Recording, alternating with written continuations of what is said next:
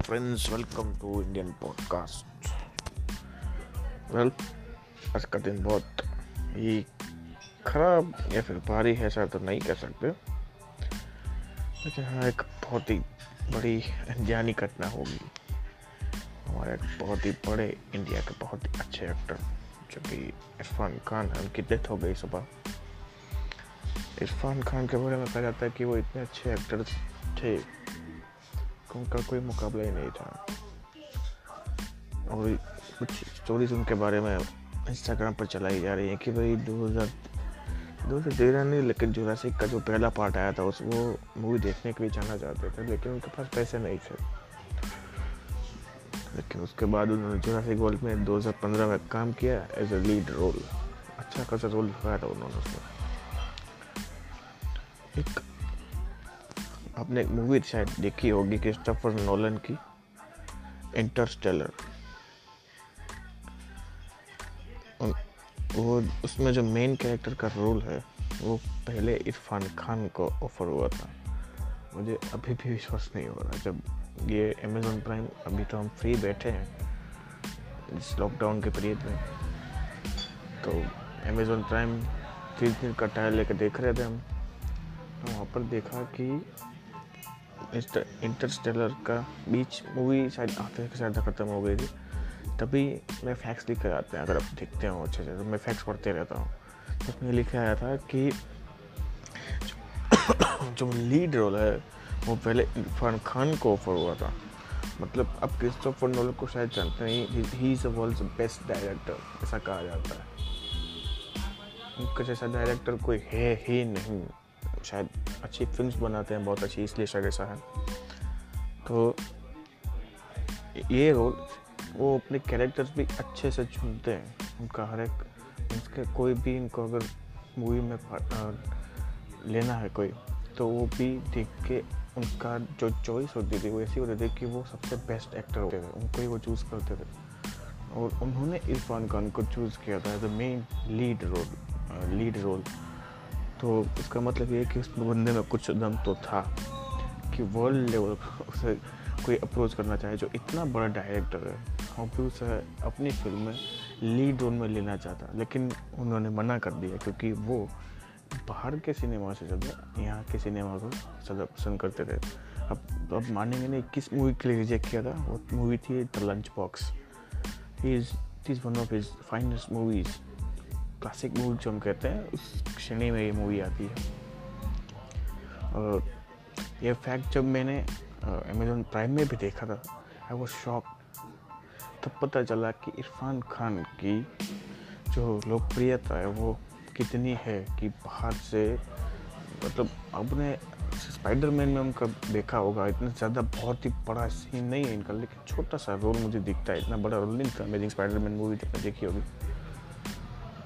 तो ऐसा लगता था कि भाई इनको लिया लेकिन वहाँ भी ये कोई भी रोल करने में पीछे नहीं है कोई भी रोल करने में, एक्टिंग के लिए बहुत ही जाने जाते थे। स्ट्रगल, अब इनकी लाइफ स्टाइल ऐसी थी कि पहले स्ट्रगल बहुत किया।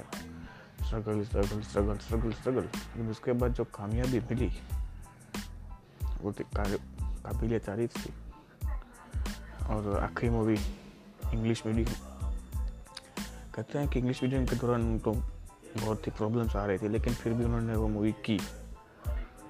और होटल की जगह वो किसी के घर में रह रहे थे। जब बाहर शूटिंग करने गए, शायद होटल की जगह किसी के घर में रहते ताकि उनको परेशानी ना हो। तो इरफान हाँ खान साहब he died at fifty four क्या उम्र ही क्या थी यार?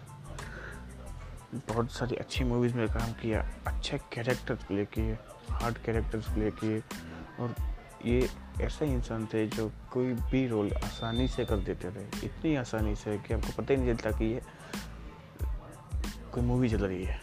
रियल लाइफ स्टोरी लग रही होती बहुत सारी मूवीज़ मैंने भी देखी हुई हैं, आपने भी देखी होंगी। इनके रोल्स बहुत ही अच्छे होते हैं, कोई भी रोल कोई भी मूवीज़ ले लो आप।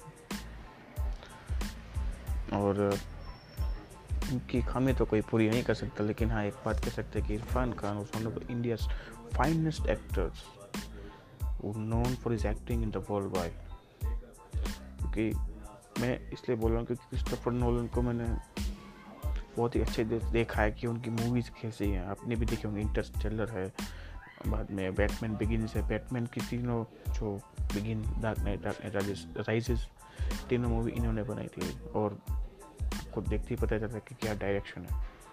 अगर वो बंदा इसको अपनी मूवी में लेना चाहता था, इसका मतलब ये है, वो भी मेन लीड रोल और कोई सपोर्टिंग रोल नहीं मेन लीड रोल इसका मतलब इस एक्टर में कुछ तो दम है।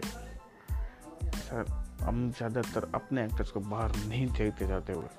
बॉलीवुड का एक्टर ज़्यादातर बॉलीवुड की मूवीज़ में नहीं होता, लेकिन इसको बुलाया जाता था कि भाई आप ये रोल कर सकते हो। अप्रोच किया जाता था, लेकिन ये कभी कभी ज़्यादा था वो जो अपनी हिंदी मूवीज़ को देते ना कि इंग्लिश मूवीज़ को। तो ये बहुत ही सीखने वाली चीज़ थी इनकी लाइफ से।